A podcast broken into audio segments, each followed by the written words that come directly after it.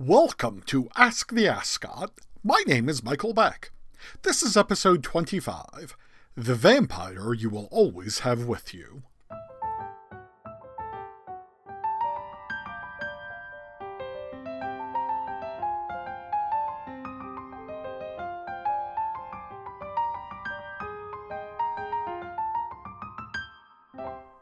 Each episode, in around 10 minutes, I answer all of your questions with the wit and wisdom that only I, an amateur podcaster, can summon. I'm on Facebook and Twitter at Ask the Ascot and email asktheascot at gmail.com. Gentle listener, when one hangs one's shingle out on the internet, proffering services as a humble answer peddler, as I've done, you come to discover certain fundamental truths about the nature of the human soul. The greatest of these truths seem to be that you people have a lot of questions about vampires. Now, I shall endeavor to sate some of that hungry, vampiric curiosity in this episode. Those most in harmony with the motion of the stars and planets will know that right now we are almost exactly as far away as we can be in time from Halloween, All Hallows Eve, the big kahuna of weirdo vampire days. I am presenting this particular episode at this particular time in order to insulate myself as much as I can from the vengeful power of the vampire. And I'm hoping that the little old lady lawn flags with baby chicks and painted eggs that proliferate in yards right now near my house might offer an additional layer of protection from the hideous specter of vampire. Christy wants to know. Since vampires are undead and drink blood, and zombies are undead and eat people, couldn't you say that they are essentially the same creature of varying degree? Christy, no. It's a very significant difference that vampires carefully select their victims, whereas zombies happily munch whomever is on offer. Vampires are unbearable snobs. Zombies are radical egalitarians. But even more importantly than that, we should call all entities by the name they want to be called. It's the decent thing to do, Christy, even if the entities are horrifying thralls of Satan. Vampires want to be called vampires and do not wish to be confused with other monsters. And zombies, to the extent that they are capable of expressing any sort of will or agency at all, quite reasonably don't want to be lumped in with elitist vampire jerks like Vlad the Impaler or Elon Musk. The muscles from Brussels wants to know.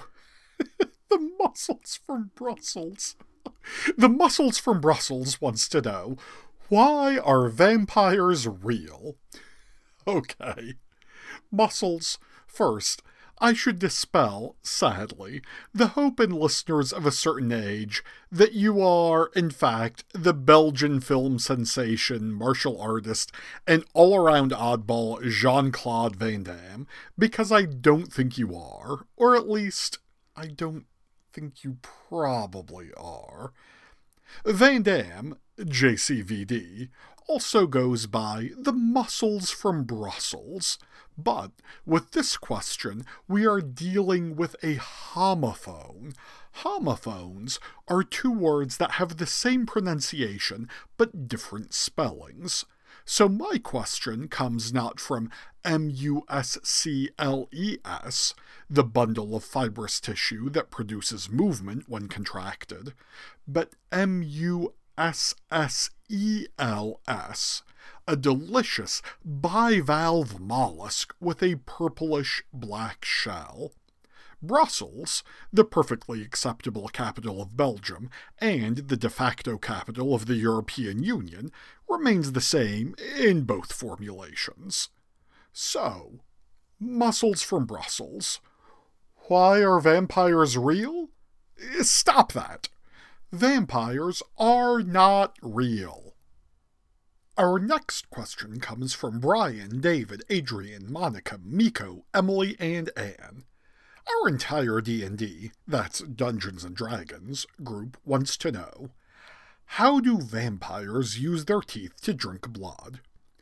Do they make a hole with them and then drink with their mouths, or do they use their fangs like straws? Well, Brian, David, Adrian, Monica, Miko, Emily, and Anne, I'm glad that you came to me, a trusted adult, with this question, rather than trying to find an answer out there on the street. On the street, you'd probably get an answer right away that would have given you a quick thrill, but then would have sent you straight to the hospital or the morgue. First, vampires puncture your neck with their cuspids, that's with teeth 6, 11, 22, and 27 for the vampire dentists, or regular dentists, if there's a difference. Then, vampires consume the blood from the puncture holes using standard humanoid drinking and swallowing techniques. What they do not do is use straws of any kind. In fact, unless required to do so by medical infirmity, no adult entities, and here by adults, I refer to humans, vampires, jinns, shades, gola, and so forth. No adults ought to use straws. There are exceptions, of course. For instance, adults may use straws to consume semi solid substances, like milkshakes or.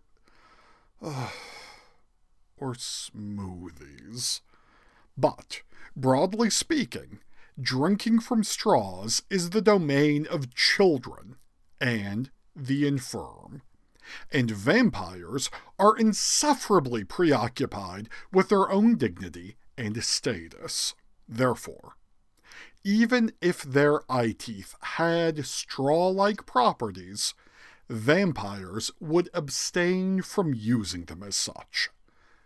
Now, Brian, David, Adrian, Monica, Miko, Emily, and Anne, because I have great faith in your adult ability to drink liquid without a straw, and because I've confirmed that you are all over the age of 21, I'll send you a nice bottle of something red for an upcoming game, as a treat.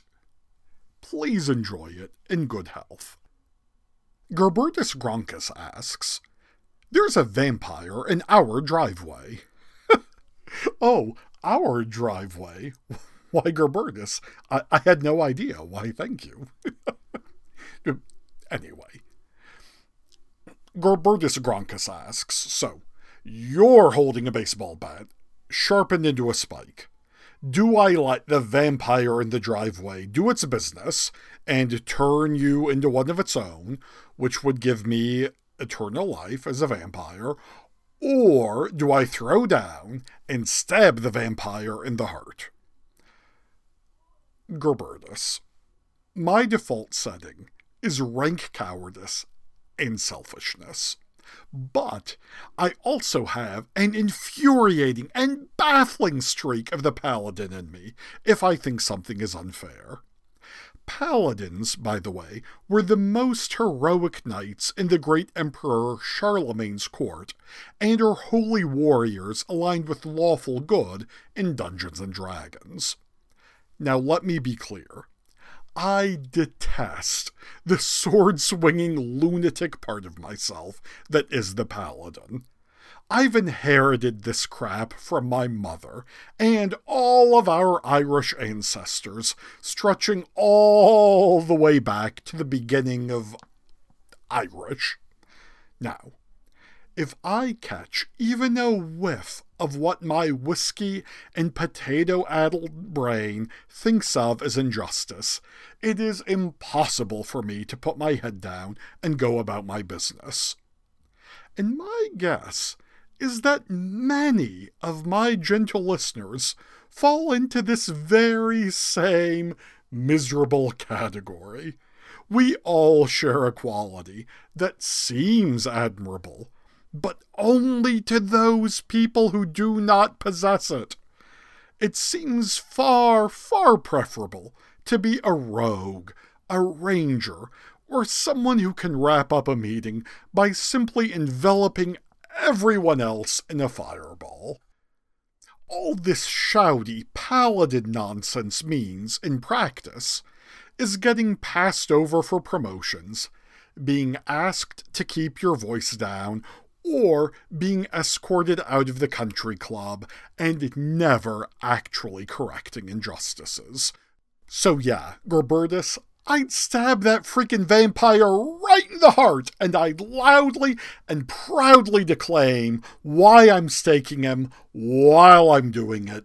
But look, Gerbertus, I'm already 41 years old, and I don't want to have to endure another 40 or so years in this dumb bucket of mine. Vampirism means, among other things, remaining lithe and attractive, growing ever more rich and powerful, and forever meeting glamorous new people. Oh. As a middle aged man, essentially my three favorite things are garlic, waddling myself out into the midday sun, and stabbing my ideological enemies in the heart with a stake. Vampire should just move on to the nice, centrist, young insurance agent who lives next door. Thanks to everyone who has shared the show lately. Zach, Holly, my very own mother, Kim, Alexia Frost, my wife Crystal, and Big Al. If you've shared the show and I've missed it, please let me know, and I'll appropriately laud you on the next episode. My theme music was composed and recorded by my brother David. He's on Instagram at DavidBeckNYC. Send me your questions, and those questions can be on any topic. Unlike most internet podcasts, questions for my show don't even have to be about blood sucking monsters. I'm on Facebook and Twitter at Ask the Ascot and email asktheascot at gmail.com. Thanks for asking. Farewell.